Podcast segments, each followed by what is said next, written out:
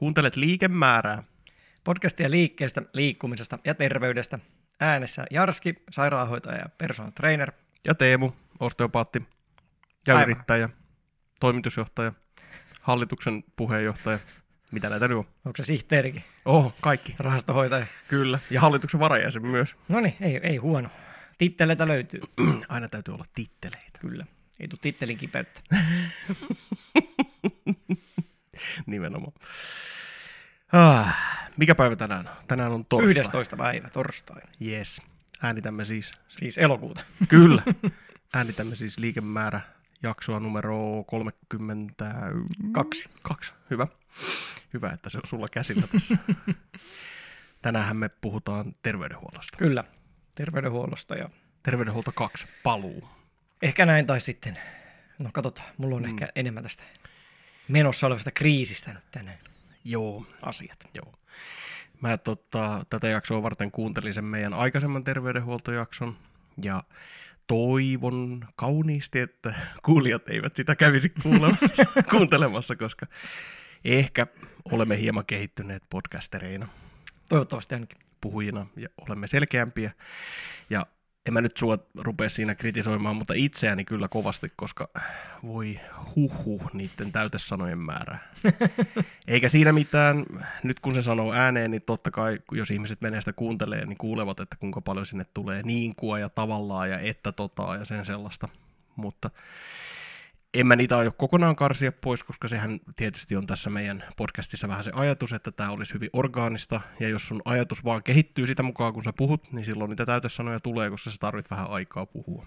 Juu, ihan jos ei ole tullut vielä selväksi, niin näähän vedetään yhdellä otolla purkkiin ja ei ole mitään semmoisia niin kuin valmiiksi kirjoitettuja repliikkejä meillä, vaan aika organisti syntyy kaikki nämä jutut. Jot- Asioita ajatellaan kyllä etukäteen, mutta muuten ei ole mitään Niin, valmiiksi Ainakin kirjoitettua. joitakin asioita.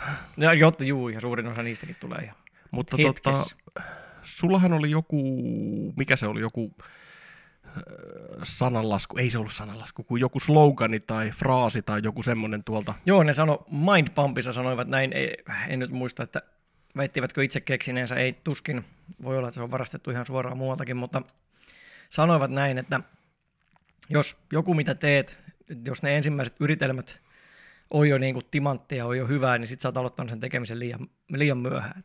Niin, niin. kaikki tämmöinen tekemisen arvoinen asia, mitä tekee, niin ne ensimmäiset asiat, asiat kuuluukin olla vähän huonoja. Niin, niin. Koska... Ainakin sellaisia, että itseä vähän hävettää. Kyllä, se pätee moneen asiaan. Koska mietitään nyt sitäkin esimerkiksi, että kun meikäläinen, kun tätä lähdettiin tekemään, niin sehän tuli ihan pystymettästä. Ja mähän olin täysin jonkinnäköisen hurmion vallassa niiden ensimmäisten jaksojen aikana. Niin. Ja sitten tuli hirveä tiputus mulla fiiliksissä. E, Sitä ei ehkä kuulijat kuulu, mutta semmoinen, että mä olin kolmen tai neljän tai ehkä viiden jakson jälkeen varma, että meillä ei ole enää mitään puhuttavaa Niin, niin, niin. mutta se oli nimenomaan se, että kyse ei ollut siitä, että asia olisi loppunut, koska se nyt meillä tosta vaan lopu, mutta se alun hurmos loppu ja semmoinen hirveällä niin kuin nostatuksella Niin, tekeminen, se loppui siihen. Niin sitten tota, sehän sen teki. Mutta onhan näitä nyt sitten jokunen tullut sen On näitä nyt muutama tullut tehtyä. Päivän aiheeseen mennään kohta, Kyllä. mutta mitä kuuluu? Nyt kuuluu sellaista, nyt ole- olemme vielä vähän jälkihehkussa, koska NKUn treenit alkoivat taas tänään. Minä olin siellä vetämässä liikkuvuutta ja Teemu oli siellä mukana liikkumassa. Kyllä. Mä menin sinne jo vähän ajoissa. Mä ajattelin, että mä otan siihen pikkureenin, mutta mä olin kyllä joku jarskireenit alkoi, niin mä olin jo aivan finaalissa siellä. Heiluin hetken kuulan kanssa ja totesin, että tämähän on raskasta hommaa. Kyllä. Tässä tulee hiki ja hengästyy ja rupeaa väsyttää. Kaikkea ikävää. Joo.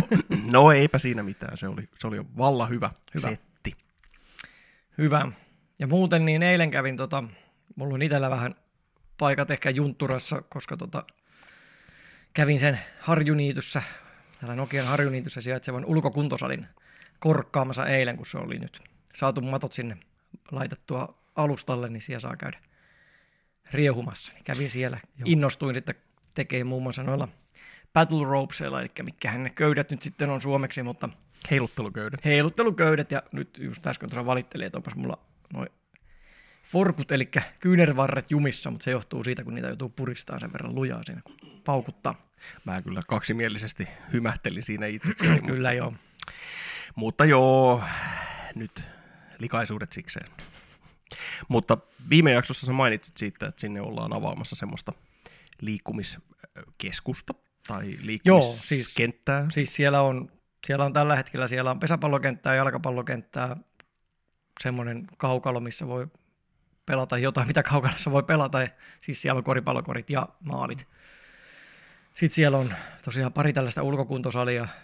Läheisen koulun pihassa on ihan, ihan pätevä semmoinen pieni parkour-kiipeilykenttä. Yksi frisbeegolf-korikin sieltä löytyy, mihin voi putteja harjoitella. Ja joskus aikanaan huhu kertoi, että sinne olisi puisto tulossa, mutta ei ole semmoista ai vielä että, näkynyt. Täytyy ehkä ottaa ai tonne että. kotikaupungin liikuntatoimeen yhteyttä, että olisiko semmoinen tulossa ja haluaako ne jonkun ekspertin apua. Niinpä. Hmm. Ai että. Tämän päivän, äh, ei ollut tämän päivän, mutta tänään luin paikallisuutisia hmm. sanomalehdestä ja, ja siellä mainittiin, että läheisen yläasteen pihaan on myös tulossa tämmöinen hyvin monipuolinen liikkumiskenttä. Kyllä, se on itse asiassa sama, sama kenttä kuin mikä sieltä Harju-niitystä löytyykin. Aha, eli siis eli samat asiat löytyy sieltä. Samat asiat löytyy. Joo.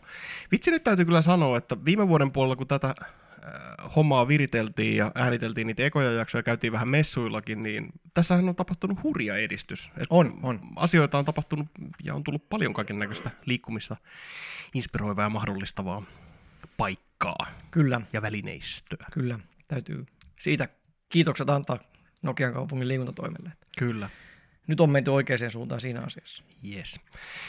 Pitääkö meidän ihan oikein liikemäärän nimissä pistää joku kiitoskirjelmä tai joku yhteydenotto? Voidaan, mä, mä saito, saatoin somen kautta tuolla omalla profiililla, niin on vähän sinne heitelläkin, mutta voisi heittää vielä kyllä Heittelemisiin. liikemääränkin nimissä. Joo. Joo, se voisi olla ihan hyvä idea. Jep. Sitten, siitähän ne sut sitten tietäisi, että tässä tämä paljasalka niin. mies nyt on, jonka neuvoja voi sitten kysyä. Eikä maksa paljon. Ei. Ihan rakkaudesta lajiin. No periaatteessa se menisi sillä ilmaisella konsultaatiolla. Damn. Täytyy kehittää uusi tuote. Maksullinen konsultaatio kunnille. Jäimme kuuntelemaan pientä hyrinää, mutta se oli ilmeisesti isomoottorinen vehes tuolla pihalla. Juu, joku naapurin mopopoika siellä meni. Jos oli mopo, niin sitten oli kyllä hieman laiton moottori siinä. mutta, mutta. Hei. Viilattu pyttyjä, mitä näitä? Niin, no, kaikkia näitä. Hei, tota, mulla menee kanssa hyvin. Yes. Ää, viime viikko meni sitten, vaikka mä olin kovasti inspiroitunut siitä, että nyt liikutaan ja tehdään vaikka mitä, niin olihan se selkä sitten vähän kipeä niistä puuhommista. Että Joo. Jäi sitten aika nollille se liikkuminen siinä, mutta tällä viikolla on nyt sitten tehty paremmalla innolla. Kyllä. Ja kyllä se, mä oon erityisesti tykästynyt siihen ensimmäiseen päivään, minkä sä mulle teit, sen NS ensimmäinen harjoituskerta, Joo, missä on kyykkyä ja, kyykkyä ja penkkipunnerusta ja voimakeila heilautuksia ja sen sellaisia vattahommia ja muita. Joo. Niin, niin se on kyllä hyvä. Et se on semmoinen, että mä oon tässä nyt vähän miettinyt, että, että jos vähän makustelee vielä jonkun viikon noita harjoituskertoja sillä lailla, niin tekisi semmoisen niin kuin tämmöisen favorite harjoitusohjelman, mm, että mm. vetäisikin hetken aikaa sitä, että napsisi ne kirsikat sieltä kakun mm, päältä ja mm. tekisi niitä kaikkia kivoimpia. Mm. Ja sitten tekisi niistä vaikka semmoisen välipalaharjoituksen, että kun tämä mun ajatus menee kuitenkin siihen, että tapa pitäisi yrittää saada muodostettua, että aamulla ensimmäisenä se, mitä sä teet, niin on se, että sä lähdet sinne salille ajeleen ja sitten siellä ja sitähän helpottaisi se, että ne olisi kaikki kivoja liikkeitä, mitä mm, siellä olisi tarkoitus mm. tehdä, eikä tar- tarvitsisi tehdä edes montaa sarjaa, vaan se olisi semmoinen niin kuin, niin kuin, niin kuin tämmöinen keho herättelevä ja, herättelevä ja monipuolista pientä vastusta tarjoava mm. tämmöinen herkkupala, liikkumisen herkkupala. Joo, sehän siinä tietenkin riskinä on, jos, jos sattuu olemaan, että kaikki suosikkiliikkeet on just, just samaa kehon niin. osaa rasittavia tai Joo. samaan suuntaan toimivia, mutta, mutta muutenhan se on varsinkin alkuvaiheessa, kun touhua, niin ihan mm. vallan sallittu, että tekee sitä, mistä tykkää. Mm, kyllä, kun vaan tosiaan pitää sen järjen, että se nyt ei ole kaikki pelkkää eri lailla käden asento olevaa hauiskääntöä, vaan että siinä tulee niin kuin sitä, sitä kuitenkin koko kroppa käytyä läpi. Niin Joo. oikein järkevä. Ja sitten tosiaan variaatio on hyvä, hyvä sinne tuoda sillä niin kuin kuun parin välein vähintään, mutta sitähän voi tehdä vaikka kuormaan muuttamalla tai tempoa muuttamalla tai mm. toistomääriä muuttamalla. Mm. Ei ole aina se liikevalikoima se, millä, millä vaan voi lähteä sitä varianssia tekemään. Joo.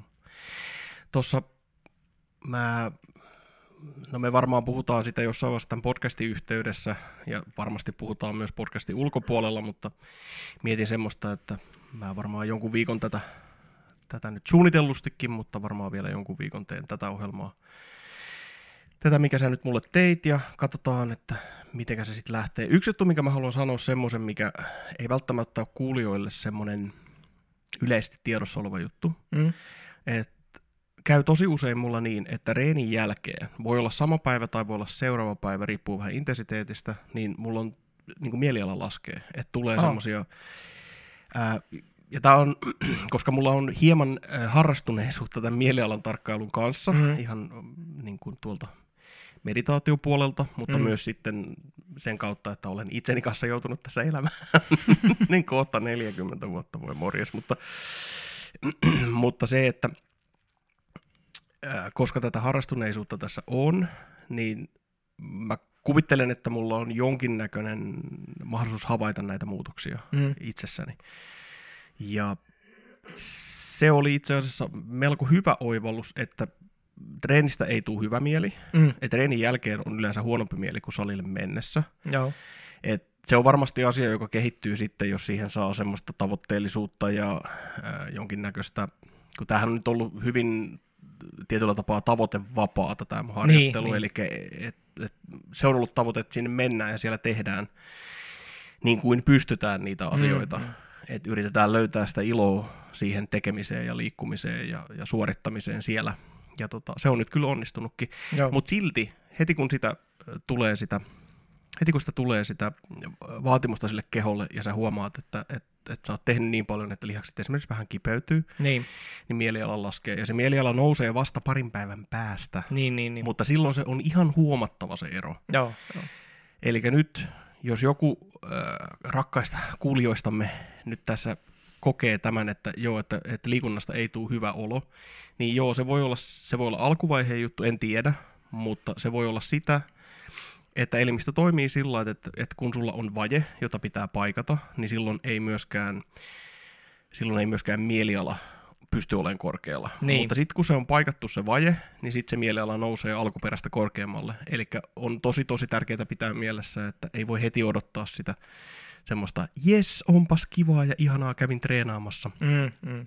Että tokihan tässäkin jonkinnäköinen ajatus saattaa olla se, että jos sä aina ajotat sen treenin sillaite, varsinkin alkuun, että sä meet salille ja sit sä meet uudestaan salille ennen kuin se sun mieliala on noussut, niin sit sä et ehkä huomaa sitä ennen kuin tosi pitkän ajan jälkeen, että niin, kyllä niin. tämä itse asiassa vaikuttaa mun mielialaan. Mutta tota, äm, mitähän tästä nyt voisi antaa suositukseksi? Että tiedosta se, että sillä on, on vaikutus mielialaan, voi olla vaikutus mielialaan. Ja jos olet herkkä mielialan vaihtelulle, niin kuin meikälän mm. välillä tuppaa oleen, niin silloin se saattaa olla aika voimakaskin se vaikutus, mikä siinä sitten aluksi näkyy. Niin, niin. Mutta se on myös yhtä voimakas sitten se positiivinen juttu sitten, kun se on pari päivää saanut vaikuttaa se, mitä olet tehnyt. Niin, eli ehkä vähän tällainen luota prosessiin, myös, Kyllä. myös sen mielialan Joo. suhteen, Joo, ei pelkästään se, niin kuin kehollisten muutosten, vaan myöskin sen suhteen. Joo, ja kun se kerran on tutkittua tietoa, että liikunta lisää niin onnellisuutta, se lisää mielialaa, se lisää pystyvyyttä ja kaikkea muuta, Kyllä. niin siihen täytyy vaan aluksi vähän luottaa. Kyllä. Ja jos olet, eh, jos olet ansioitunut itsesi tarkkailija, niin on ehkä hyvä tiedostaa se, että aluksi ei pidäkään odottaa sitä positiivista, vaan pitää odottaa sitä negatiivista. Niin, niin. Kun muistamme tästä, meidän täytyy varmaan tehdä siitä jakso siitä Anna Lempikestä, siitä dopamiinihommasta. Joo, täytyy. Mä pistin sen itselleni kyllä niin kuin lukulistalle. Joo, mutta siinä, että kun sä oot mennyt sitä ää, kipua päin ikään kuin, niin, niin se, se, että aivot tekee sen, mitä niiden kuuluukin tehdä siinä, eli hätistää mörköjä pois sieltä päästä, niin siinä saattaa mennä hetki. Mm, mm, mm. Yes. Pitkällisesti selitettynä tämä. Sen verran kyllä vielä siihen jatkan. Tulee mieleen myös se, että kun sinäkin olet tuommoinen vähän itsekritiikkiin taipuvainen yksilö, Ja se, että, Miten niin? ja se, että tässä nyt on kuitenkin tietyllä tavalla vähän semmoista opetteluvaihetta, vaikka ei sulle nyt toi painojen kanssa kolistelu ihan, ihan tuntematon homma on, mutta Mm. Niin siinä voi olla sitten tavallaan siinä, että jos kokee, että, että se taito, taitotaso ei siinä niin kuin kartu tai muuta, niin sekin siinä voi vähän, vähän syödä, jäädä semmoinen ikävä fiilis, että Mm. niin kuin se uuden opettelussa vähän tuppaa oleen, että se, Mm. ei, se ei välttämättä ole niin kuin hyvä fiilis, mikä tulee silloin alkuvaiheessa, kun alkaa jotain uutta asiaa opetelle, opettelemaan, silloin kun sitä ei vielä osaa ja Mm. joutuu puskemaan Juuri näin. huonoutensa läpi. Mutta tuossa ehkä on vielä niinkin, että tämä toimii NS-pinnallisessa, öö, no pinnallisessa, mutta niin kuin lyhytaikaisessa öö, aivokemiassa, mutta sitten toimii myös pitkäaikaisessa sillä että kun sä aloitat sen reenaamisen, niin mm, se voi mennä myös sillä että sulla saattaa olla useita viikkoja tämmöinen hieman vastamäkeen kulkeva mm, mm. meininki, ja sitten se vasta lähtee ikään kuin sinne aloharjalle. Kyllä.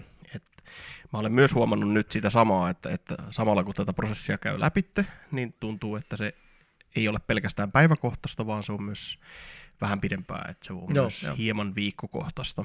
Joo.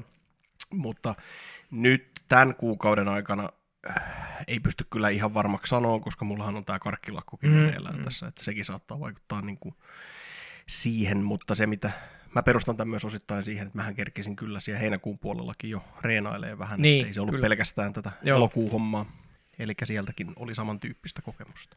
Aivan. No niin, no Yes. siinä oli mun kuulumiset tältä kohtia. Menemme aiheeseen minun puolestani. Menemme päivän aiheeseen. Tosin voi voi. En, ennen kuin mennään päivän aiheeseen, mulla oli pari tällaista niin kuin, taas on anglisismia, mutta disclaimeria, mitä ne on Mhm. suomeksi? Ennakkovaroitusta Ennak- tai ennakkovaroituksia. maton alta vetämisiä. Niin, Pehmennyksiä. En, en, ennakkomaton alta vetämisiä. eli, Totta kai. eli ensinnäkin nyt kun tosiaan kun puhutaan terveydenhuollosta, niin minähän työskentelen terveydenhuollossa.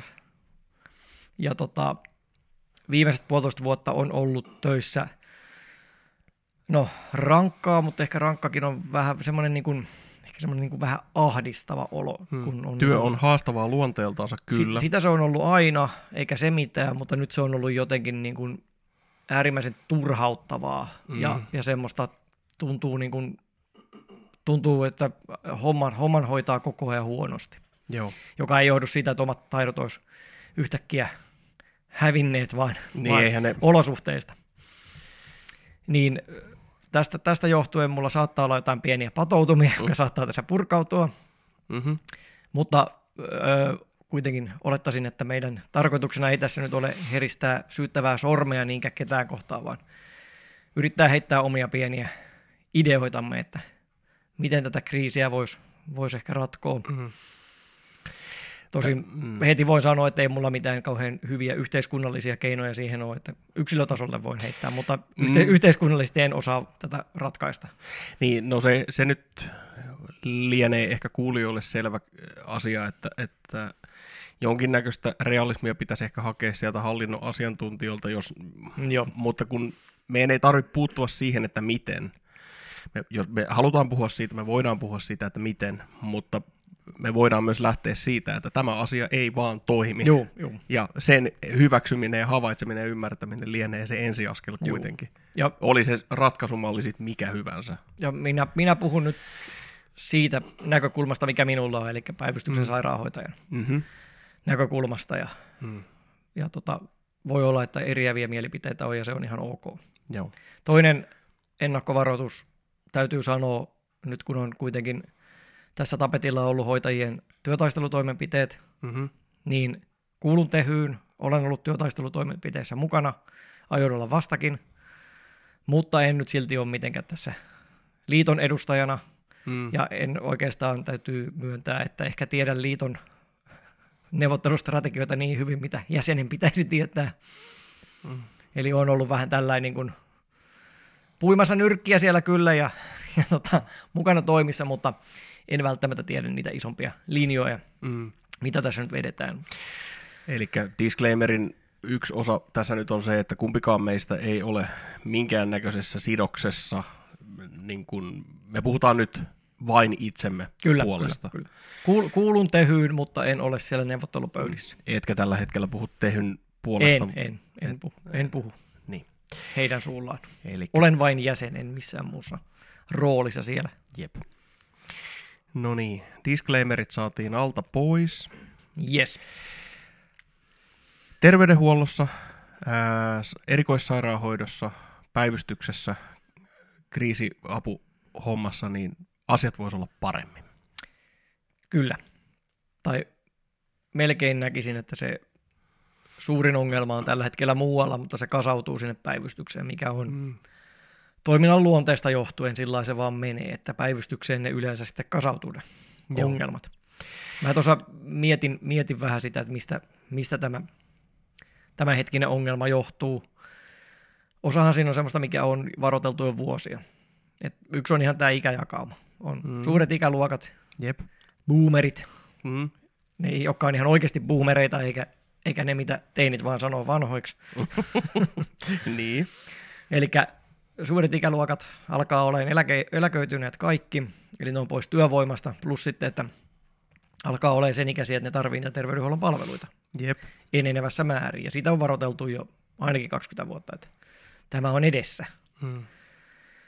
Lisäksi sitten niin kuin jo ihan pelkästään meikäläisenkin puolentoista vuosikymmenen uran aikana, niin, niin kyllähän terveydenhuolto on teknistynyt aika paljon mm-hmm. ja Mhm. monimutkaistunut se, se, mitä siellä tehdään. Toisaalta sitten myös niin kuin työntekijöiden vaatimukset on ainakin osaksi, osassa paikkoja niin monimutkaistunut siinä samalla. Mm. Eli se monimutkaisuus, sehän on hyvä, hyvä puoli siinä suhteessa. Meillä on paljon hienoja kuvantamistutkimuksia, meillä on hienoja hoitotoimenpiteitä, osa niistä mm. jutuista on ihan uskomattomia, mitä tuolla tehdään, mutta halpaahan se ei ole. Niin. Ja se, että, että tota, meilläkin tuolla päivystyksessä niitä päitä grillataan, eli tietokonetomografialla hyvin herkästi niitä aivokuvia otetaan, että ettei siellä vaan ole kaatuneella ihmisellä verenvuotoa. Mm. No sehän on erittäin hyvä juttu yksilötasolla, jos se sieltä pongataan, että hei täällä on vuoto, tälle pitää tehdä jotain. Mm. Eikä Kyllä. päästä sitä kotiin, missä se menettää seuraavan vuorokauden aikana tajuntaansa ja kukaan ei ole näkemässä. Niin. Mutta kuten sanottua, halpaa se ei ole. Mm. Ja sitten oman aikansa se sitten aina siellä meillä tuolla päivystyksessä ottaa se, että, että kun niitä kuvia otetaan niin hirveän paljon. Ja tämä heittämäni esimerkki nyt ei ollut ainoa, missä kuvantamistutkimukset on esimerkiksi lisääntynyt paljon, vaan, Joo. vaan niin kuin hyvin monessa vaivassa niin kuvantamista käytetään. Ja onhan se, niin kuin, onhan se mukavaa, että esimerkiksi silloin kun mäkin olen aloittanut ja silloin kun multa oma umpilisäkin on viety, niin sehän vaan vietiin. Nykyään vatsakivuset kuvataan eka, nähdään, että tarviiko sinne mennä sorkkimaan ollenkaan Mm. veitteellä tuonne vattanahkaan vai ei. Mm. Taas Kehitystä on tapahtunut. yksilötasolla kauhean kiva, mutta sitten taas toisaalta niin kuin myös niitä NS-turhia kuvia tulee otettua hirveän paljon. Ei ne ole Niin. turhia, mutta se on taas se, on se terveydenhuollon lähtökohtainen ongelma, että, että kun niitä hintalappuja tulee, niin jossain kohtaa niin kuin, se on hyvin hankala päätös, että, että missä kohdassa tämä on nyt niin kallista, että tätä ei kannata tehdä, jos tässä on kuitenkin ihmisen terveys, mahdollisesti elämä kyseessä. Mm. Aivan. Niin se, että mikä se hintalappu on, niin äh, Tietyllä tapaa se tekemättä. unelmatilannehan tuossa olisi se, että ei tarvitse miettiä mitään hintalappua. mm, kyllä. Et, et ne tutkimukset tehdään, mikä katsotaan tarpeellisiksi. Ja yhteiskunta kustantaa sen sen takia, koska sen takia meillä on yhteiskunta, että, että, että päivystys toimii niin kuin sen kuuluu toimia. Mm, kyllä, kyllä. Ja niin se niin kuin lähtö, lähtökohtaisesti tehdäänkin. Kyllähän se niin kuin aika etupeltoon niitä tutkimuksia tuolla tehdään. Mm-hmm. Mutta tota, kustannuksia se lisää, se lisää sitä aikaa, mitä potilaat viettää päivystyksessä, se lisää sitä työvoiman tarvetta ja se lisää sitä, sitä tavallaan sitä erikoisosaamista tietyissä Kyllä. hommissa. Mä en itse kuvantamispuolesta sillä tiedä muuta kuin toimi, toimin heidän kanssaan yhteistyössä, mutta Mm-hmm. voisin kuvitella, että siellä se laitteiden käyttäminenkin on muuttunut aika paljon hankalammaksi tuolla röntgenhoitajapuolella tässä viimeisen parinkymmentä vuoden aikana. Niin on se erikoiskoulutus ainakin tarvitaan, että sinne voidaan mennä Mm. tekemään sitä hommaa. Ja mitä pidemmälle on koulutettu, niin sitä enemmän tietysti tarvitaan palkkaa. Kyllä, ja siihen, siihen tämä sitten liittyy tämä hoitajapula ongelma mm. ja nämä, nämä tota, hoitoalan työtaistelutoimit, jotka ihan kuulijoille tiedoksi ovat edelleen käynnissä, vaikka tässä nyt kesän aikana ei ole mitään näkyvää mm. tapahtunutkaan, ne rauhoitettiin tarkoituksella kesän ajaksi. Mutta sopimuksia ei siis tällä hetkellä ole kunnallisella te olette liian, hoitoalalla. Te olette liian hyviä, että sairaanhoitajat te uhraudutte ihan liikaa. Mutta joo, mutta, mutta joo se... niin ongelma on just se, että se on monin paikoin monimutkaistunut, teknistynyt, hankaloitunut se homma, plus mm-hmm. sitten se, että eihän tuommoinen hoitotyö, niin lähtökohtaisesti, jos on yleensä väkisinkin vuorotyötä, mm. siinä väkisinkin joutuu tekemään fyysisesti ainakin jonkin verran hommaa, ja mm. jos ei muuta, niin siinä joutuu leikkimään ihmisten erinäisillä eritteillä ja Joo. ihon sisään työnnettävillä asioilla ja muihin ruumiin aukkoihin työnnettävillä asioilla, niin mm. ei se vaan niin kuin välttämättä kaikkien mielestä ole miellyttävää hommaa jo lähtökohtaisesti. Niin siinä Jep. mielessä se palkkakehitys, jos se, jos se jää jalkoihin niin kuin se on jäänyt, niin se, että yritetään, yritetään nyt houkutella tämmöisiä, tämmöiseen alaan ihmisiä, niin se alkaa olla se hankaluus. Jep. Se on hankaluus siinä mielessä, että sieltä vuotaa, vuotaa osaamista pois muille aloille ja lisäksi sitten ilmeisesti, mä en ole ihan varma sitä opiskelupuolesta, että onko oikeasti ongelma, että opiskelupaikkoja ei saada täytettyä, mutta, mm. mutta tota, lähinnä se minulla ainakin näyttäytyy niin, että, että hyvää väkeä lähtee pois alalta. Joo, ja tämä on mielipide, minkä mä oon jossain vaiheessa sanonutkin, että, että, että miten voidaan toivoa, että jengi haluaa sairaanhoitajaksi, jos julkis, julkisesti uhataan niin kuin pakkotoimenpiteillä. Joo. Että jos on kouluttautunut sairaanhoitaja, niin sinut haetaan pakkotöihin ikään kuin, niin kuin huono, huono skenaario mm-hmm. tietysti. Että eihän se nyt ensimmäinen vaihtoehto tietysti ole, mutta silti. Että miten voidaan kuvitella, että jengi haluaa tuommoiselle alalle, joka on mm. muutenkin jo haastava ala, ja siinä vähän tarvitsisi ehkä olla sellaista pientä kutsumusta jo taustalla, että Kyllä. haluaa auttaa ja hoivaa Kyllä. ihmisiä. Että kuulostaa aika käsittämättömältä tilanteelta. Että Joo. Perse edellä siis... puuhun, niin sanotusti. Tämä on se yksi semmoinen niin kuin, niin kuin se oman, oman patoumin ja antipatioiden aihe on just kanssa tämä, että mitä nyt, eka tämä pandemia toi ilmi ja sitten nämä työtaistelu toimien ratkaisuhommat, että tosiaan ruvettiin näitä, näitä tota, pakkolakeja sinne hmm. ruuvailemaan, että jos sulla on alan koulutus ja pätevyys, niin sut voidaan tulla hakemaan niin kuin pahimmassa tapauksessa väkisin töihin. Joo. Tai sitten nyt on ihan toi työtaistelun aikaiset, aikaiset jutut, että joo, sanoin, että olen ollut työtaistelutoimissa mukana, mutta siis käytännössä ihan samat vuorot mä tein, mitä mm. mä olisin tehnyt ilman lakkoakin, mm. koska sitten oli suojelutyövelvoite. Joo. Hei, tota, tässä äh, mun on hyvä heittää tällä ulkopuolisena. Mä olen kuullut semmoista tarinaa äh, erinäisistä lähteistä, että silloin kun oli tämä velvoite, mm. suojatyövelvoite, mm. niin oli välillä enemmän porukkaa töissä kuin mitä on ilman tätä ollut. Joo, riippuu vähän matematiikasta, mutta mm. välillä oli näinkin. Että, Joo. Et su- suojelutyö...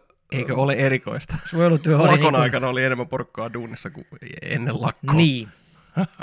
Jumalauta. No, siis, no niin, eipäs mennä. Ja siis normaalitilanteessa henkilökunnan riittävyyshän on työnantajan vastuulla. Mm. Mutta sitten kun se pallo saatiin heitettyä muille, niin Niinpä. Sitten, sitten sitä määriteltiinkin, että suojelutyöhön tarvii mennä.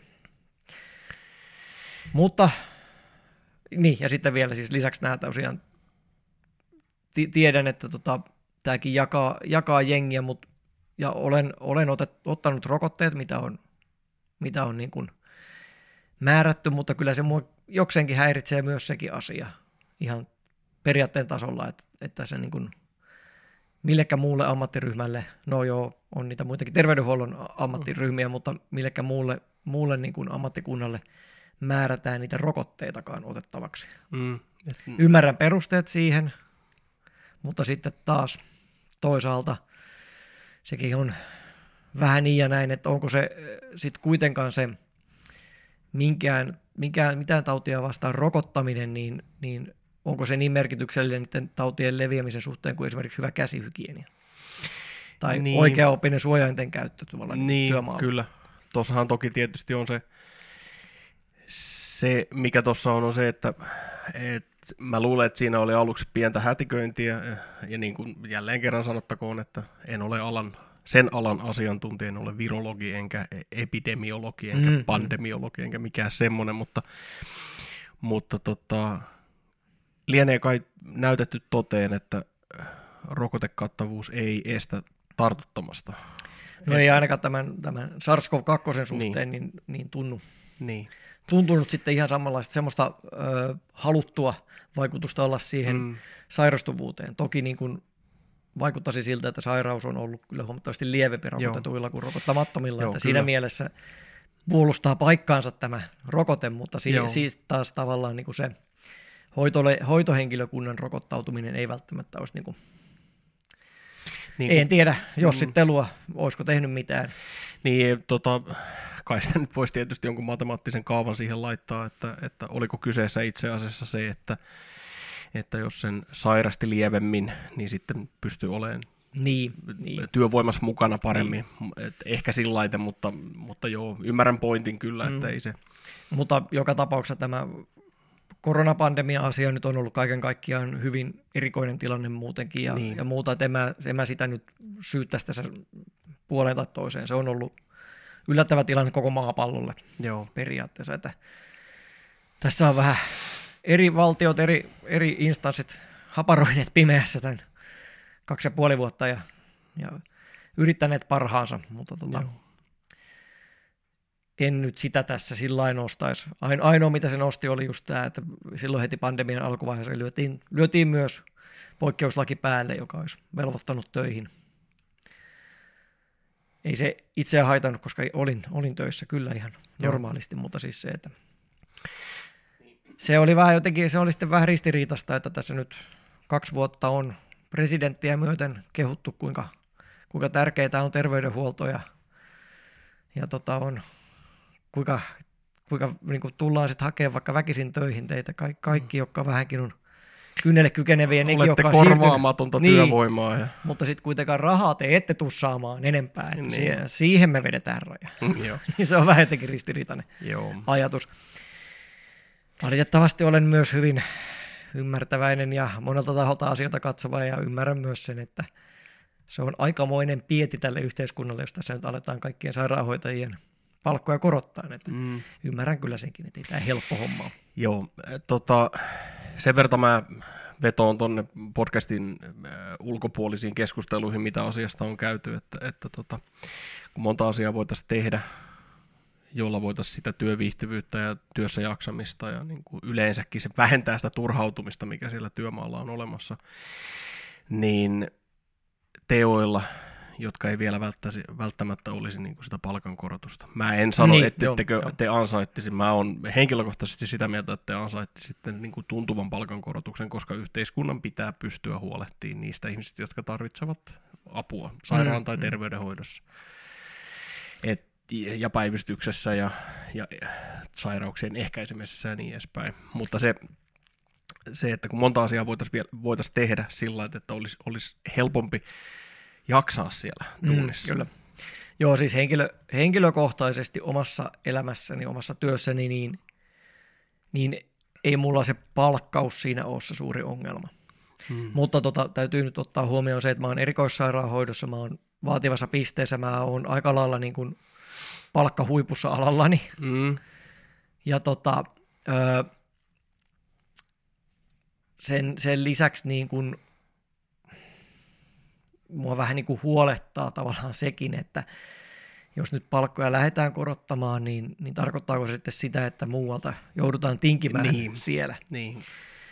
Että onko se sitten niin, että sitten niille meilläkin sänkyjen pesupalvelua tarjoaville sairaalahuoltajille ei sitten enää olekaan niin paljon resursseja, vaan että kaatuuko se homma sitten taas sairaanhoitajien niskaan, niin sitten mennään vähän niin kuin väärään suuntaan. Mutta ymmärrän myös sen, että tässä nyt siis se, mitä liitto lähinnä hakee näillä palkankorotusasioilla ja muilla on se, että saataisiin ihmisiä alalle, että täällä olisi edes niitä hoitajia. Niin, plus sitten se, että, että kun laki määrää jonkinnäköiset kiintiöt, että kuinka paljon jengiä pitäisi olla töissä, ja tietyt asiat vaan pitää hoitaa, ja niihin menee tie, tietty määrä resursseja, mm, Mm, mm. niin tähän kaikkeen on pakko olla se raha olemassa. Mm, kyllä, kyllä. Se on ihan totta. Ja se ei toki- voida ruveta kitsastelemaan loputtomiin, koska sitten se, se vaarantaa lopulta potilasturvallisuutta. niin kuin, mietin, että jos loppuu joku suojakäsine tai joku tämmöiset, niin kuin, vaikka tämä nyt on ehkä huono esimerkki, niitä nyt varmaan riittää, mutta, mutta joku varuste, mitä siellä tarvitaan, niin kitsastellaan ja katsotaan, että tästä nyt ei otetakaan sitä, ja sitten se meneekin, että tästä olisi nimenomaan pitänyt se ottaa, ja normaalisti otetaan, koska mm, mm. tässä on taas se, että että totta kai siis alan luonteeseen kuuluu se, että tehdään paljon turhaa työtä, että saadaan yksi se, kuka tarvitsee sen homman Kyllä. kiikkiin. Kyllä. Ja näin se menee. Et lähennys siitä säästää. Kyllä. Ja varsinkin päivystyksessä on sitten vielä sekin ongelma noin niin kuin työnantajan katsantokannasta katsoen, että siellä on väkisinkin sitä luppuaikaa. Mm. Koska se pitää se toiminta mitottaa niin, että se on ennakoimatonta, että sä voit tietää, kuinka paljon niitä potilaita on milläkin hetkellä. Niin. Ja mitä kaikkea siellä joutuu tekemään. Niin, niin jossain kohdassa, joko siellä on jossain kohdassa luppuaikaa, tai se on vedetty niin kireelle, että, että siellä niin kuin pienikin tavallaan semmoinen, semmoinen hätätilanne vetää sen koko sen vaikka muun pakan ihan sekaisin. Niin, tulee ja, paha autokollari ja rupeaa jengiä lappaan sisään. Ja se, se on niinku se ongelma, mikä tässä nyt, tässä nyt on ollut sen puolitoista vuotta meillä. Ollut just siinä, että kun me sitten taas ei olla, meillähän on kyllä niinku rekry saatu, että meillä, pysy, meillä on hoitajia ollut hmm. aika hyvin, mutta ongelma on siinä, että me ei saada potilaita meiltä eteenpäin. Hmm. Joka tarkoittaa sitä, että ihmiset on aivan rikollisen pitkiä aikoja tuolla päivystyksen tiloissa, jotka ei niinku tilat saatika sängyt on suunniteltu siihen, että niissä ollaan tuntitolkulla, saatika päivätolkulla, mitä siellä välillä nyt ollaan. Ja sitten se meidän resurssointi ei ole siihen niin kuin mitotettu, että siellä nyt pystyttäisiin ruokajakoja, lääkejakoja, tämmöisiä perusjutuista huolehtimisia niin tekemään niin se ei ole ihan perus, Se ei ole perusosasto, se ei, on päivystys. Ei. Ja siis, niin. Tarkoitus olisi se, että siellä mm. kuitenkin verrattain nopeasti tutkitaan, todetaan mikä se vaiva on ja, ja lähetetään se ihminen siitä eteenpäin. Mikä se sitten onkaan se oikea suunta. Se voi olla koti tai se voi olla joku sairaalaosasto tai se voi olla joku terveyskeskus, mikä se onkaan, mutta kuitenkin mm. tilat on suunniteltu sillä suunnilleen kuuden tunnin majailua ajatellen. Mm. Ja nyt siellä ollaan pääsääntöisesti niin kuin väkisinkin jo ainakin se 12 tuntia suurin osa. Eli ollaan tavallaan kestävyyden äärirajoilla jo valmiiksi Kyllä. tietyllä tapaa. Kyllä. Niin sit siinä per on, ihminen sit siinä on se ongelma, että sitten kun meillä on petit siellä, meillä on ajolähtötilanne, kaikki pesät on täynnä, mm. ja sitten meille tuleekin sinne se kolari. Mm. Tai joku muu tällainen korkean riskin potilas. Joo. Niin, niin sitten se niin kun, no kyllähän me sekin hoidetaan, mutta mm. ongelma on se, että sitten ne muut muut siellä jää vielä enemmän hunningolla ja oman onnensa nojaa. Ja voi olla, että osalla, osalla niin kuin sairaasta ihmisistä olisi paremmat olot siellä kotona, missä on edes joku aviopuoliso tai joku jeesaamassa, kun se mm. heidän oma hoitaja on nyt sitten seuraavat kolme tuntia kiinni siinä elvytyks- elvytyksessä siellä Joo. toisessa huoneessa. Joo, tämä on tietysti, tota, jos joku on päivystykseen joutunut ja on, on sitten – semmoisen avun tarpeessa, niin ketään sellaista ei tietenkään syyllistetä tässä. Ei, ei. Mutta on hyvä tiedostaa, että päivystyksen toiminnan luonne on vaihteleva. Kyllä. Eli Kyllä. jos sä satut sinne semmoiseen hetkeen, että satut sinne semmoiseen hetkeen, että siellä on kaikki kädet työssä niin sanotusti, niin siellä saattaa joutua odottaa. Kyllä, kyllä ja niitä muuttuja niin paljon, että se mm. voi olla, että sillä, sillä sun hoitajalla ja sillä sun lääkärillä on aikaa vaikka mihin, mutta laboratoriossa joku mättää, mm. tai siellä kuvantamissa joku mättää. Mm. Että niitä on niitä, palikoita on aika paljon. Joo.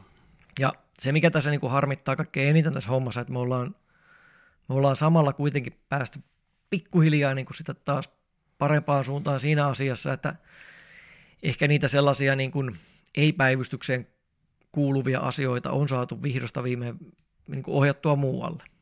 Eli meille tulee paljon kuitenkin sit myös semmoista hommaa, mikä olisi muiden poliklinikoiden hoidettavissa tai siellä omalla terveysasemalla terveyskeskuksessa hoidettavissa seuraavana päivänä. Ei tarvisi välttämättä tulla mm. ilta-aikaan päivystykseen. Ja sitä on saatu valtakunnallisella terveyspalveluiden neuvontanumerolla. Ja oma olopalvelulla. Oma olopalvelulla. Sitten ihan siis semmoisia niin kuin hyppäyksiä polien toiminnassakin on tapahtunut ja osastojen toiminnassa tässä niin kuin viimeisen parin vuoden aikana. Joo. Että se olisi niin kuin parantunut, mutta nyt tämä meni taas uusiksi pilalle siinä, että, mm. että niillä toisilla yksiköillä ei ole nyt työntekijöitä siellä tarpeeksi. Juuri näin. Hei, tota, toi oli yksi pointti, minkä mä halusin tuoda tuohon, oli se, että, että on, on ihan hirveän tärkeä se niin sanottu ensikontakti. Eli kun me puhutaan siitä, että onko meillä jotain ideoita, nämä ei ole välttämättä lopullisia ratkaisukeinoja, mutta mm. tämähän on täysin oikea suunta ja minun mielestä oikea idea on se, että se oma olopalvelu on olemassa, johon sä voit kirjata aika lailla, se on minusta aika selkeästi tehty. Mm. Ja sitten jos se vaikuttaa se oire siltä, niin sehän kehottaa, että hakeudu seuraavana arkipäivänä tai, tai mm, soita mm. tähän numeroon mm. ja niin edespäin. Ja ne, se, mitä me terveydenhuoltoon ehkä tarvittaisiin, olisi se, että ihmisillä olisi semmoinen olo, kyllähän suomalaiset luottaa terveydenhuoltoon, en mä sitä sano, niin, että, niin. että, että onhan täällä, ja miksei luotettaisi, siellähän on ammatti-ihmisiä ja hyvät laitteet ja niin edespäin, mutta tota, se ensikontakti on se, millä ratkaistaisiin monta asiaa. Mä otan esimerkiksi sen, kun mulla sairastin koronan mm. ennen juhannusta ja mulle nousi kaulalle semmoinen patti. Mm.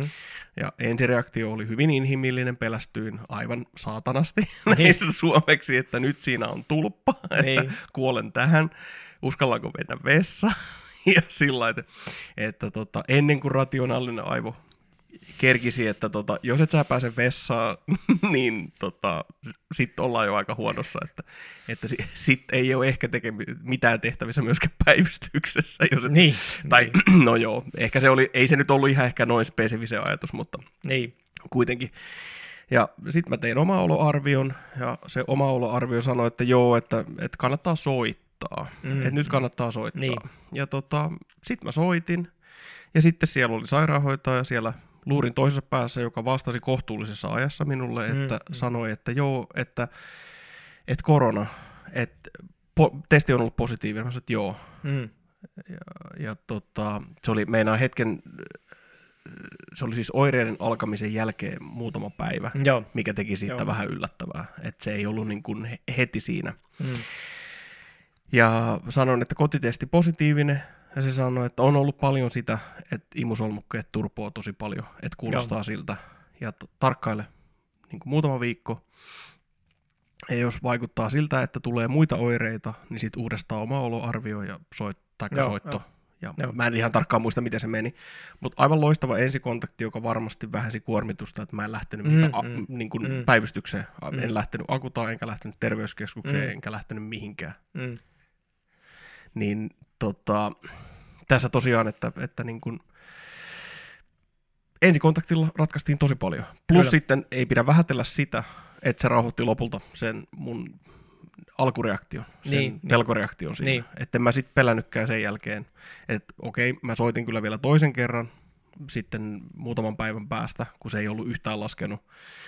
Ja tota, edelleen mulle toistettiin sama. Eli tässä niin. tämmöinen umpiluupäinen kaveri, joka ei uskonut ekalla kerralla. Niin kuin toisen kerran sanottiin, sitten mä niin kuin uskalsin jäädä odottamaan reaktioja siitä, niin. mitä tapahtuu.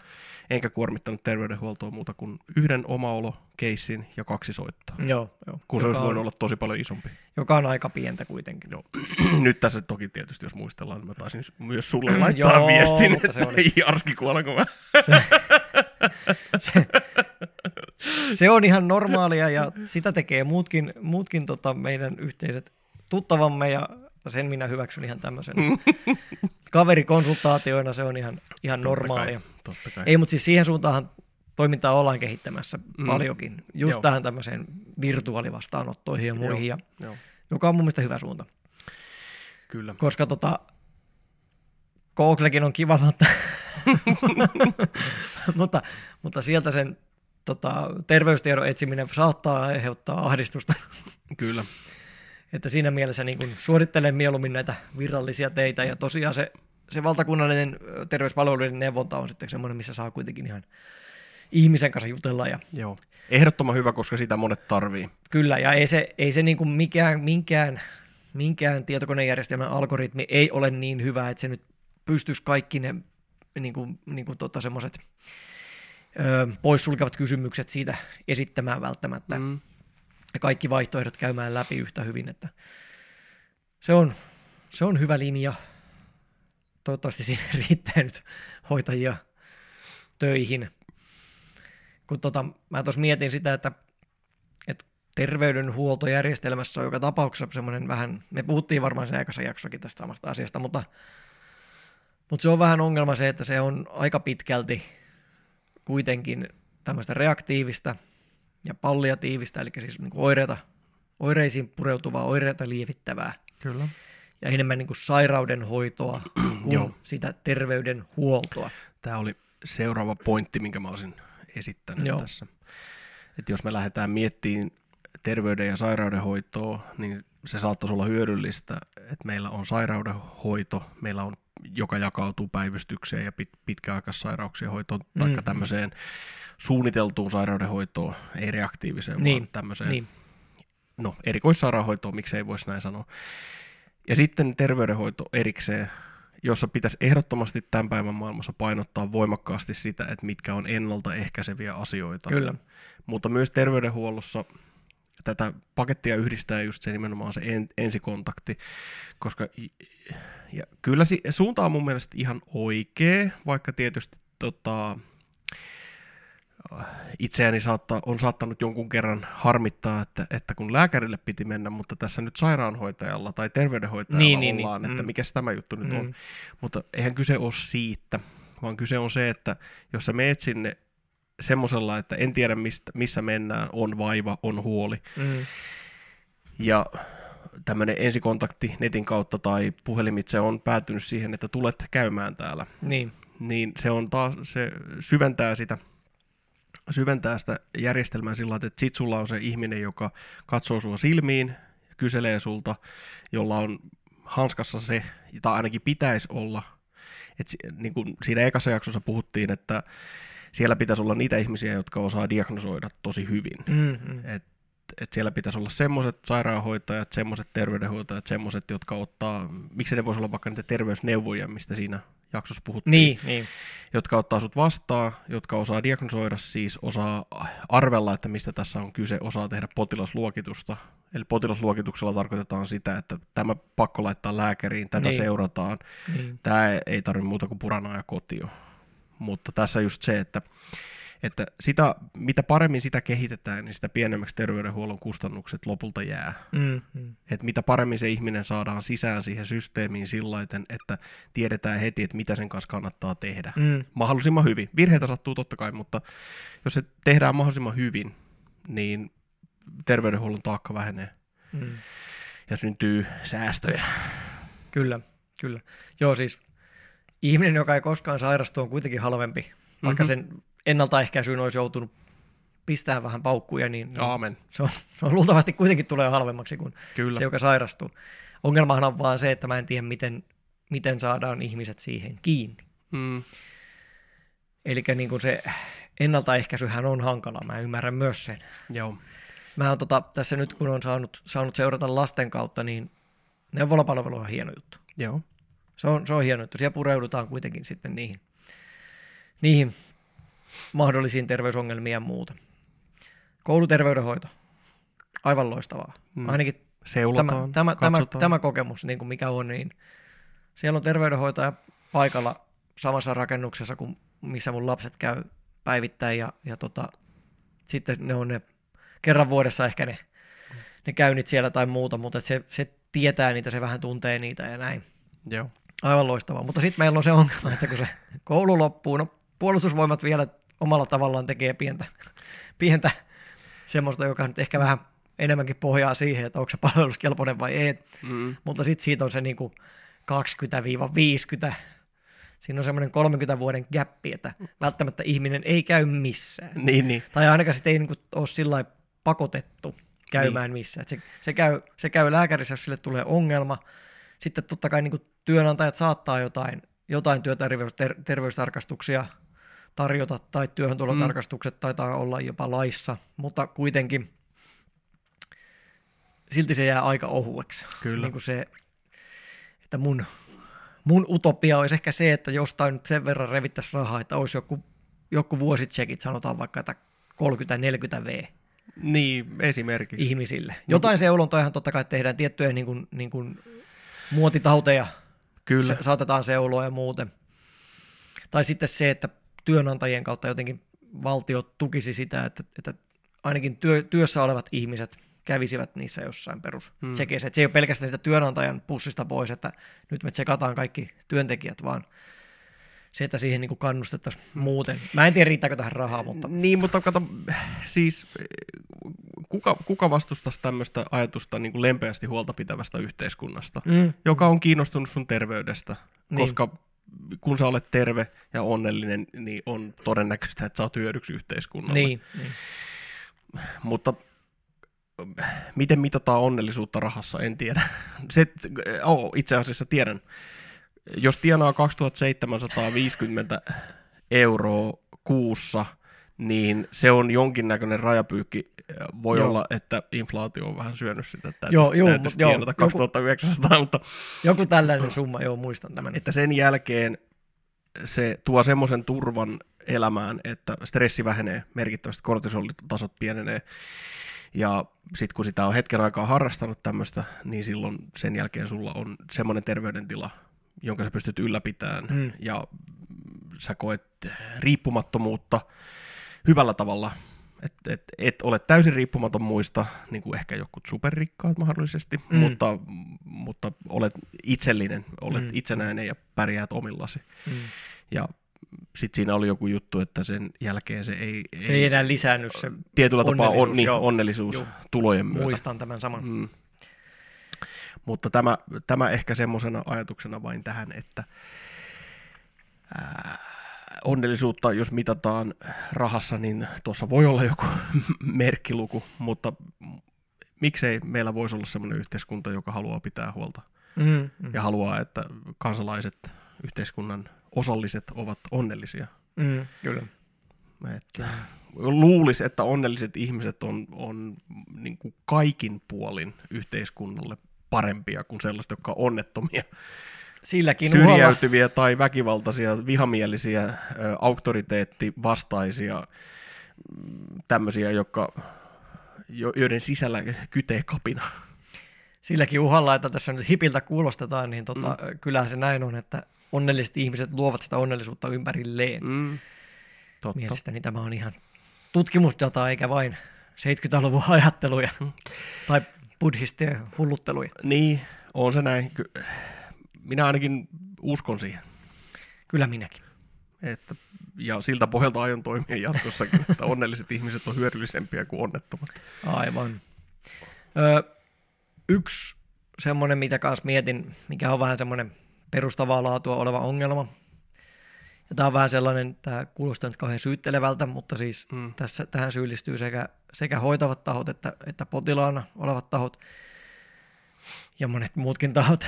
Mm. Tämmöinen kaikki heti asenne. Tämä Mm. hopealuiden etsiminen, ihmelääkkeen etsiminen, Taikapilleri. taikapilleri. Eli se, että, että kuitenkin niin kuin faktaa on terveydenhuollossa ja valmennuksessa, molemmat ne, missä minä yritän tässä nyt olla jonkin sortin asiantuntija, Mm-hmm. niin fakta on kuitenkin se, että, että ne tärkeimmät muutokset tapahtuvat sen ihmiskehon suorittamina aina. Mm-hmm. Kyllä. Että se niiden lääkitysten tehtävä ja hoitotoimenpiteiden tehtävä ja sen, sen treenin tehtävä, niin se on kuitenkin luoda niitä, niitä, yl, niin kuin niitä olosuhteita, missä se keho pääsee Mm. muokkaamaan itseään haluttuun suuntaan. Kyllä. Oli se sitten terveys tai, tai sitten jos puhutaan treenistä, niin se voiman nosto ja muu, niin Ei. Eipä tuo liian kaukana osteopaattisesta hoidostakaan. Että... ti- tiedän, että se on siellä myös, Mm. niin kuin, siellä se onkin vähän niin kuin periaatteena, mutta se, että, että sitä taas, tässä on varmaan paljon, paljon, paljon syitä ihan yhteiskunnassa muillakin osa-alueilla, mutta myös se, että kun kuitenkin näkisin, että tämä terveydenhuoltojärjestelmä on aika paljon kehittynyt kuitenkin tällaisen päivystys, kriisi, sotalääketieteen pohjalta, Mm. niin kuin kaikki, joka on tietenkin luonnollista, koska ne on niitä korkeimman riskin ongelmia, ne on niitä, mihin täytyy pure, purra heti.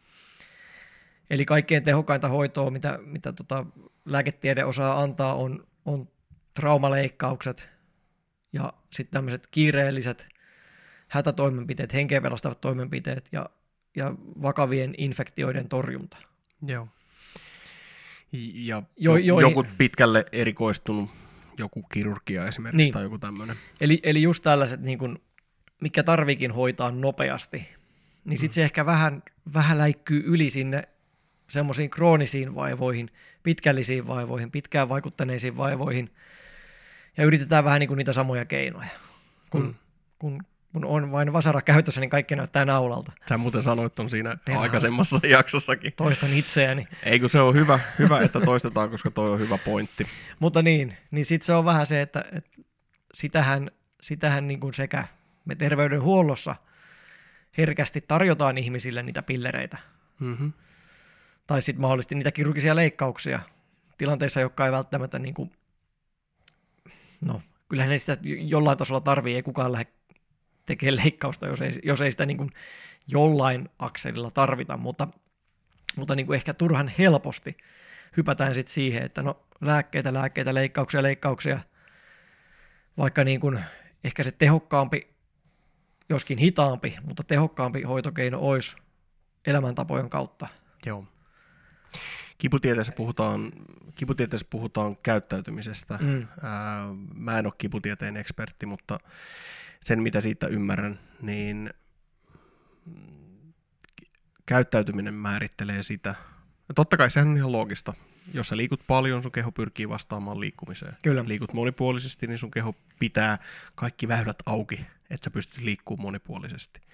Jos sä istut sohvalla ja kattelet telkkaria sun työpäivän jälkeen, joka on yksitoikkoinen Mm. työtehtävä, niin silloin sun kroppas tot, niin kun pyrkii tekemään sitä Mm, mm. mahdollisimman helpoksi.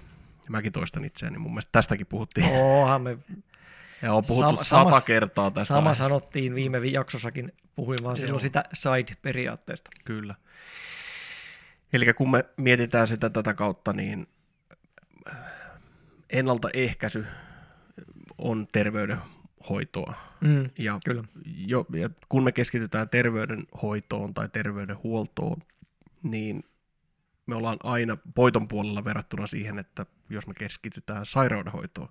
Sitä tarvitaan totta kai. Mm. Mm. Tarvitaan erikoissairaanhoitoa, tarvitaan kyllä, kyllä. päivystystä, niin kuin Kyllä, sä kyllä. sanoitkin tuossa. Ja siihen länsimainen lääketiede on hyvä. Kyllä.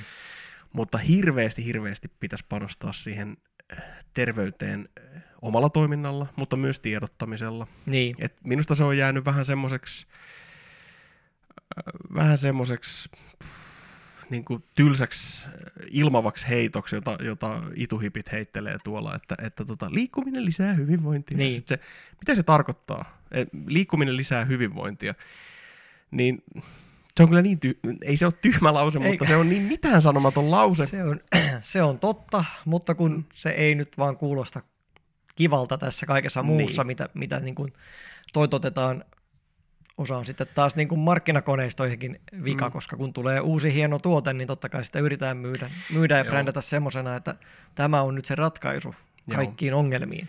Ja totta kai täytyy ymmärtää, että se mikä meidän koko ajan tästä meidän keskustelusta puuttuu on kaupalliset tahot, jotka, Niin. jotka, tota, jotka työskentelevät lääkehuollossa, lääketeollisuudessa Kyllä, ja kyllä. myös terveydenhuollossa. Kyllä.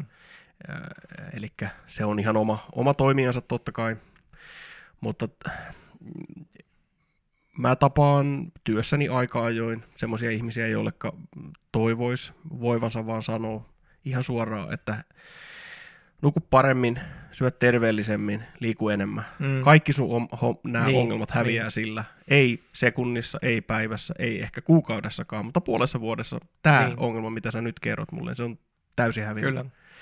Ja jos ei puolessa vuodessa, niin käy kerran täällä, niin sitten se on niin kuin puoli vuotta lisää, niin sitten se on hävinnyt. Kyllä. Ja se on semmoinen, että mä en voi syyllistää ketään tietenkään, Niin, niin. koska mä olen itse ihan yhtä hölmö niiden juttujen kanssa. niin. Tiedän täsmälleen, että ää, tämän päivän ruokailut on ollut sitä luokkaa, koska mä oon ollut päivän tuossa liikkeellä, niin. että mä en ole syönyt mitään kunnollista vielä tänään. Niin. niin. Mä olen juonut yhden palautusjuoman meidän reenin jälkeen, Mm. mm. ja nyt kun tässä ilta saa, niin mulla rupeaa tekemään mieli, että vitsi kun toi mäkkäri on tässä vieressä, että, niin.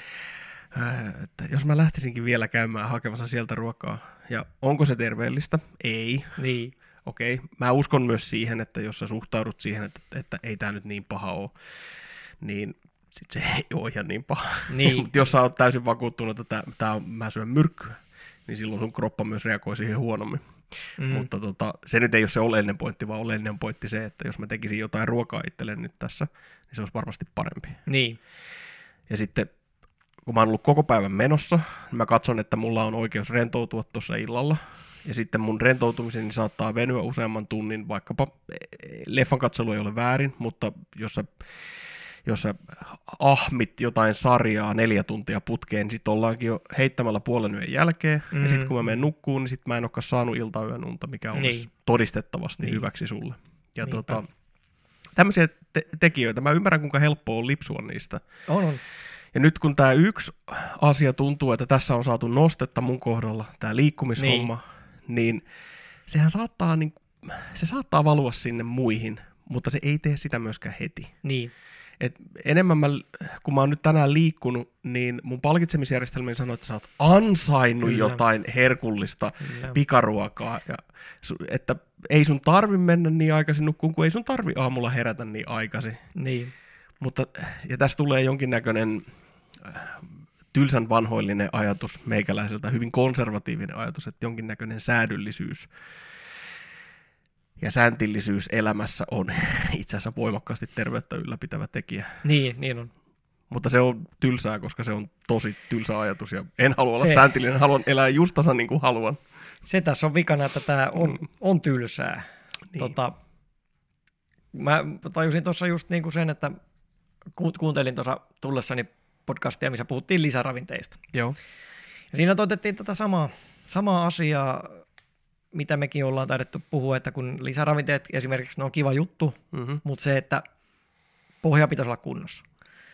Et mikään mikään niin kuin ihme lisäravinne tai, tai tota, mikään tietty liikuntalaji tai mikään, niin, niin ei se niin kuin korvaa sitä, etteikö se, jos ei se pohja ole siellä kunnossa. Mm. Että jos ei se ruoka pääsääntöisesti ole, ole niin kuin järkevää oikeaa ruokaa, jos ei sitä unta ole tarpeeksi, jos ei sitä liikkumista ole järkevästi, niin ei se niin kuin auta, että sä menet vetään puolen tunnin jonkun supermegatreenin Mm. ja, Ja vedät- vedät, vedät, pilleri, Herra, herra piirtelet naamariin sen jälkeen. pilleritolkulla jotain lisäravinteita, Niin. niin vaan että ne on nimenomaan lisäravinteita, eli niitä, Mm. niitä otetaan täydentämään niitä, niitä jo hyviä tapoja.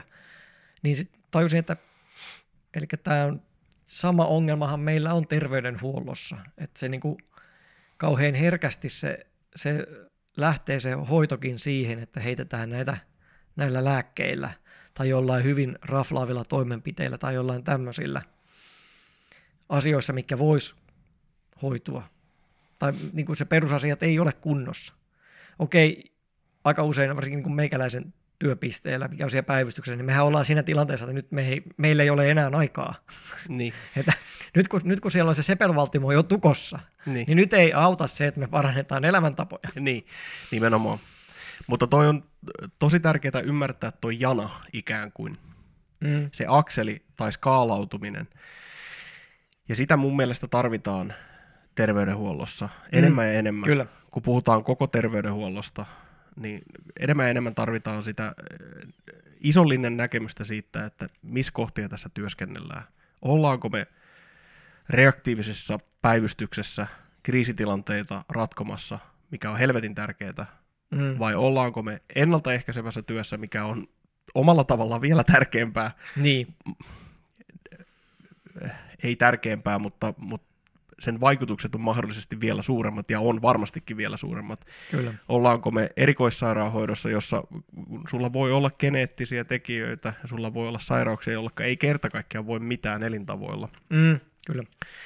Et jos sulla, no ei mennä liian syvälle siihen, mutta erikoissairaanhoito tarvitaan myös, tarvitaan tutkimusta harvinaisista sairauksista tai yleisemmistä, yleisemmistä sairauksista, joilla ei selkeästi ole varsinaista parannuskeinoa vielä ainakaan. Niin, niin. Ja, mutta sitten tämmöiset elin, elintapasairaudet, diabetes, metabolinen oireyhtyö, jopa syöpä.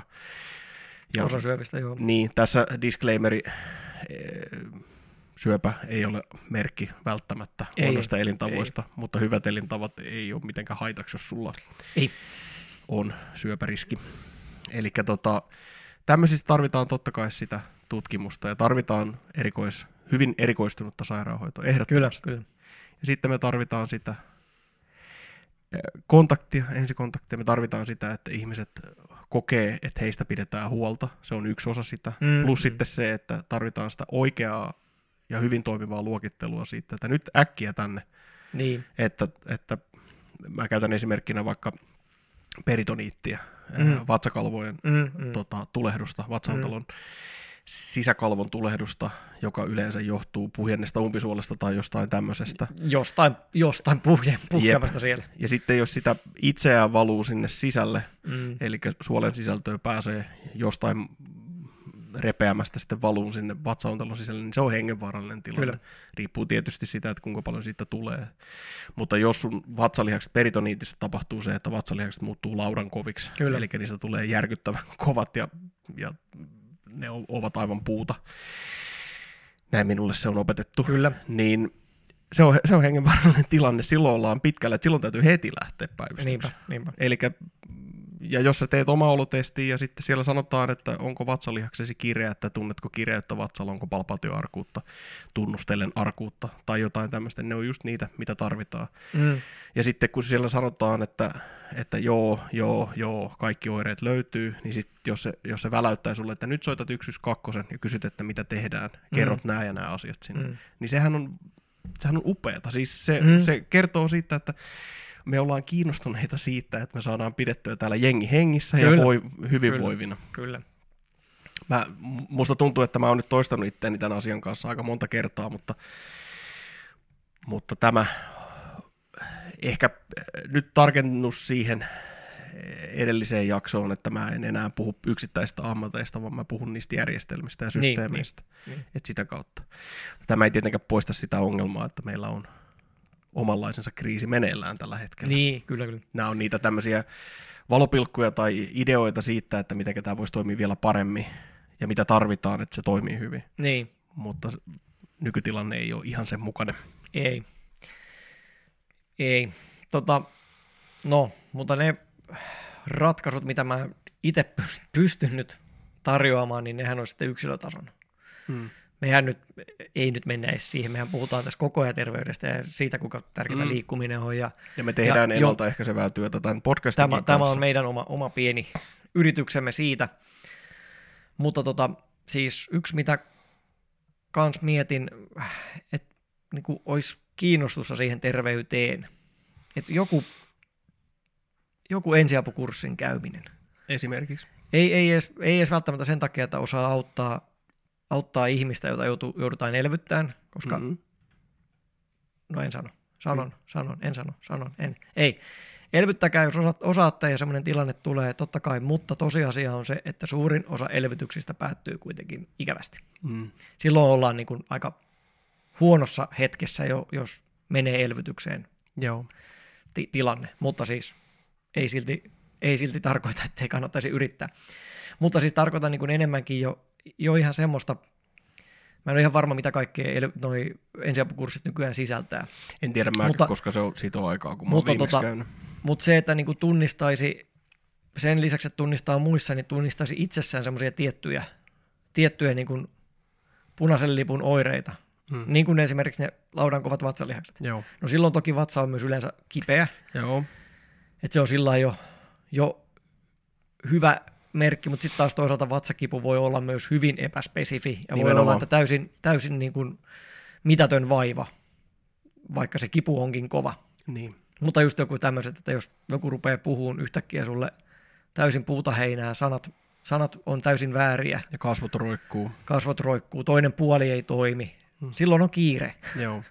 Se, se vaan niin kuin, ihminen hengittää ja tuntuisi pysyvän ihan hyvin elossa, mutta sekin on semmoinen oire, että nyt, nyt on niin kuin hoppu.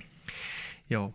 Yleinen kiinnostushan tässä voisi tietysti tarkoittaa sitä, että se tulisi valtiovallan tasolta, yhteiskunnan tasolta. Ei meidän tarvitse puhua pelkästään valtiosta, meille tulee kohta uudet läänit, mikä ne nyt olikaan.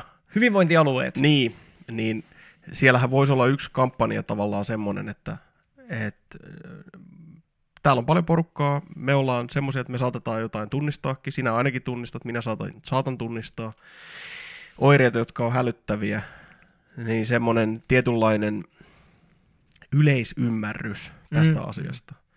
Ja sehän voisi olla tosi hyvä kampanja, koska jos sulla on, sanotaan nyt vaikka näin, sulla on pitkälle koulutettu työihminen, mm. joka on työssä, vaativassa työssä, jolla on ää, paljon osaamista, joka on kerrytetty vuosien varrella ja sillä on vielä uraa puolet jäljellä. Mm. Ja sitten sille tulee joku tämmöinen oire ja sitten se kyykkää siihen sen takia, koska kukaan ei tiedä, miten pitäisi toimia. Mm. Niin siinähän yhteiskunta kokee suuren kolauksen. Me menetetään Kyllä. ikään kuin sijoitus. Kyllä.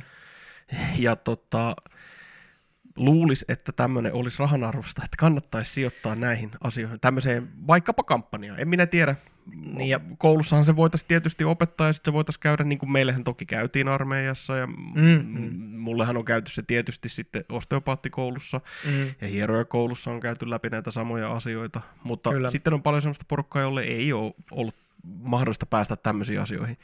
Niin kun sä täytät 35 esimerkiksi, niin hyvinvointialue tarjoaa sulle koulutuksen, vaikkapa EA-koulutuksen. Kyllä, kyllä. Eli ihan perusasiat ja sitten näiden oireiden tunnistamiseen ja sitten annetaan opas sulle, että muista ainakin nämä asiat. Niin. Ja näin voit kehittää itseäsi lisää ja niin edespäin. Mitkä on, kun ne on semmoisia, että kun sitä tulee sitä toistoa, jos se on koulussa käyty viimeksi, niin vaikka sä olisit unohtanut suurimman osa, niin sitten kun se toisto tulee vaikkapa 30 tai 35-vuotiaana, mm. arvioiden nyt sitä, että milloin se sairas elinikä alkaa, niin ää, ja ikäihmiselle tietysti omat lapselle omat ja niin edespäin, niin se, me pidettäisiin paremmin huolta toisistamme. Sitä. Kyllä, kyllä.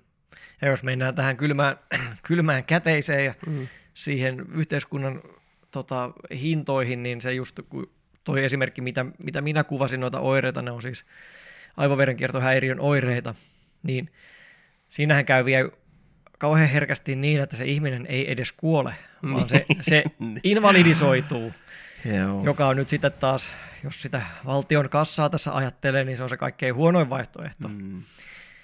Että sen lisäksi, että menetetään hyvä ver- veronmaksaja, niin, niin se jää jotenkuten kuitenkin sitten, koska meidän hyvinvointiyhteiskunta kustantaa näitä tiettyjä, tiettyjä juttuja, joka on asia, josta haluaisin pitää kiinni, niin. mutta että kalliiksi sekin tulee, että se on sitten huomattavasti Kyllä. halvempi hoitaa se knööli pois sieltä aivovaltimoista. Kyllä. Jota muuten tehdään helvetin tehokkaasti tuolla meidän talossa. Niin, eli tästä, tästä iso kiitos sinne teille päin. Kyllä. Eli tota, olemme päässeet siihen pisteeseen tämän keskustelun tiimoilta, että on ideoita, ja jos joku päättäjä niitä kuuntelee, niin ei niihin tarvita kuin rahaa.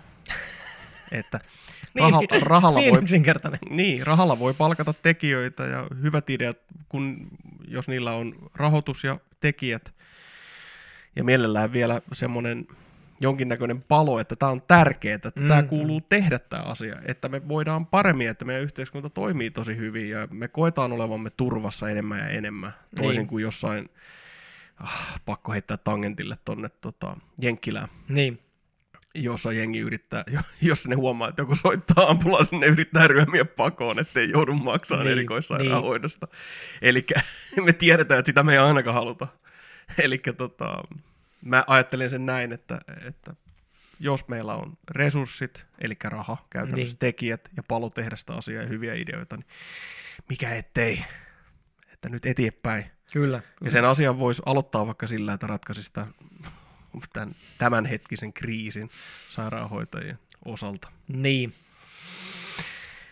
Enemmän rahaa. Kyllä, kyllä.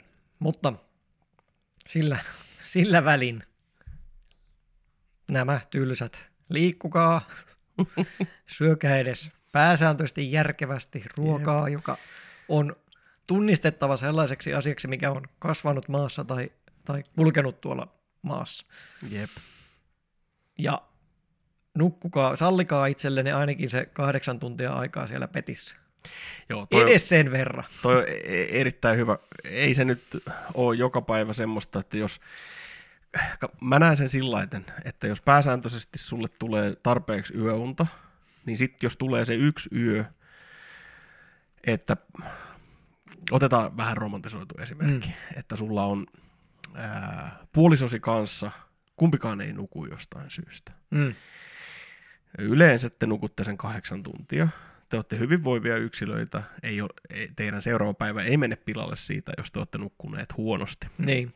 Tämä, luo siis resurssia siihen, että jos te olettekin kummakin hereillä siinä keskellä yötä, niin se voi olla tosi mielenkiintoista. Mm, se kyllä. voi olla, että ei nukuta yhtään, no ei muakaan, katsotaanko leffaa, tehdäänkö jotain muuta. Niin. Et niin kun, siis, mä katson, että se, se suorastaan lisää elämän äh, monimuotoisuutta, jos sä et ole kiinni siinä, että mun on pakko saada tänä yönä tämä uni tai sit mun huominen päivä on pilalla. Ja Juu. se on yleensä merkki jo siitä, että sit sä oot nukkunut jo aikaisemmin liian vähän. Kyllä. Ja se, että sä sallit itsellesi kahdeksan tuntia aikaa olla siellä petillä, niin mun mielestä se on tarpeeksi hyvä, koska Se on- et sä voi aina valita sitä, koska sä nukahdat. Ja joskus on- sä vaan heräät ennen kellosoittoa eikä nukuta, niin ei tarvi huolehtia siitä, jos sä oot varmistanut, että sulla on kahdeksan tuntia aikaa olla siellä. Se on se, se, on se, niin kuin se hyvä, mistä alkaa. Et Mm. Sit sä et ainakaan saa kahdeksan tuntia nukuttua, jos, sä, jos sulla on neljä tuntia aikaa olla siellä. Joo. Se vaan ei, niin kuin, se matikka ei toimi. Ja uskokaa mua, mä oon sitä harrastanut elämässäni niin paljon, sitä kukkumista Niin. milloin mistäkin syystä, että siitä ei, ei siitä kyllä mitään hyvää seuraa. Niinpä. Että jos sulle tulee kolmen aikaan yöllä mahtiajatus, että mä katson tässä koko Lord of the Rings eh, trilogian vielä tässä näillä silmillä, niin ei se ole hyvä idea. Sä voit katsoa ne myöhemminkin. Director, director's cuttikin. Nimenomaan. vielä. No niin, tietenkin. Onko muita?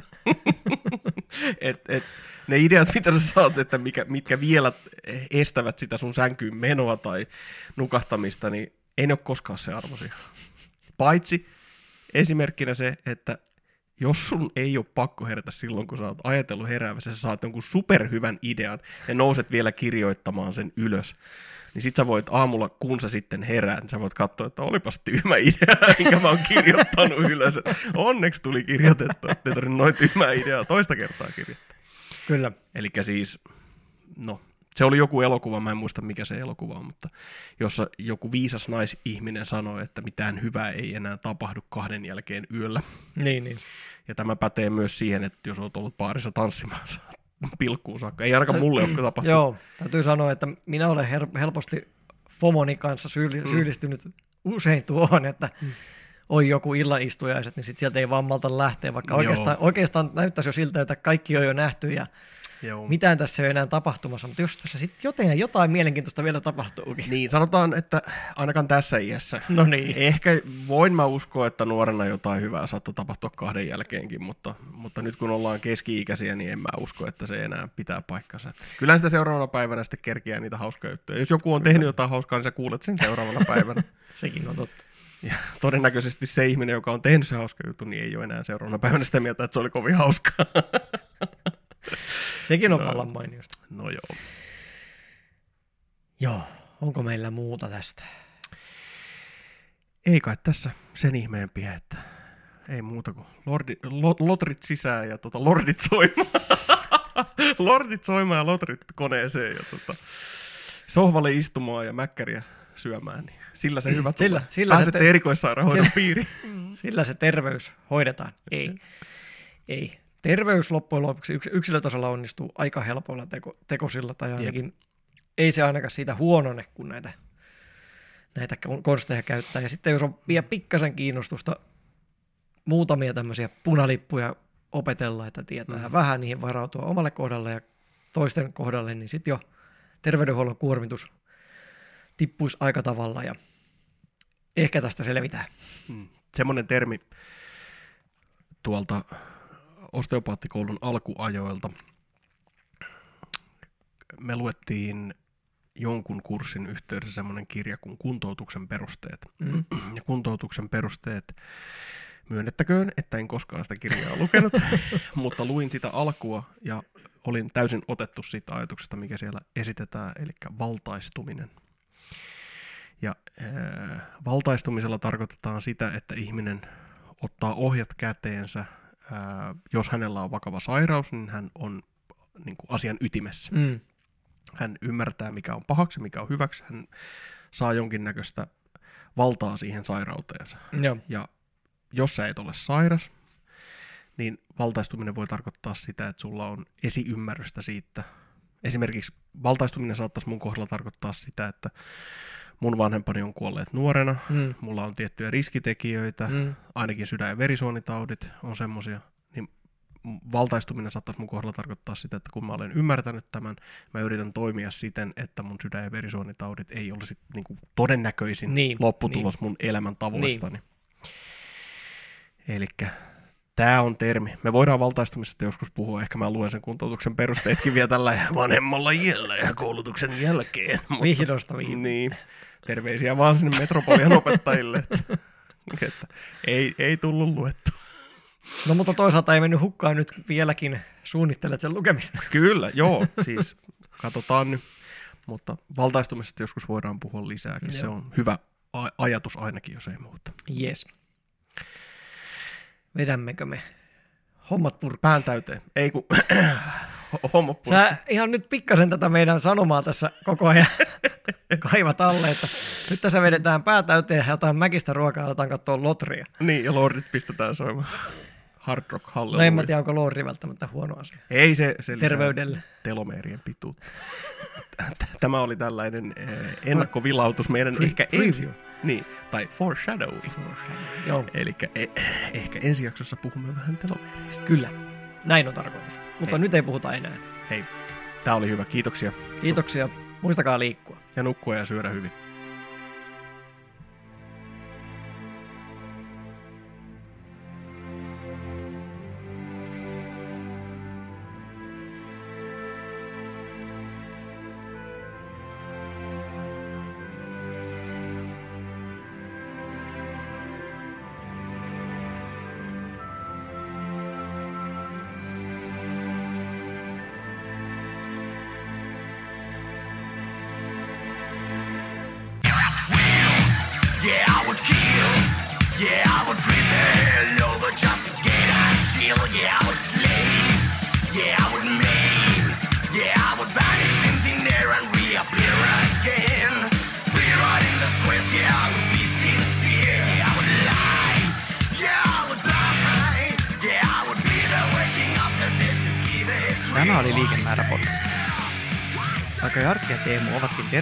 Terveydenhuollon ammattilaisia, olet itse oman terveytesi asiantuntija ja paras arvioimaan esitettyjen tapojen toimivuutta omassa elämässäsi.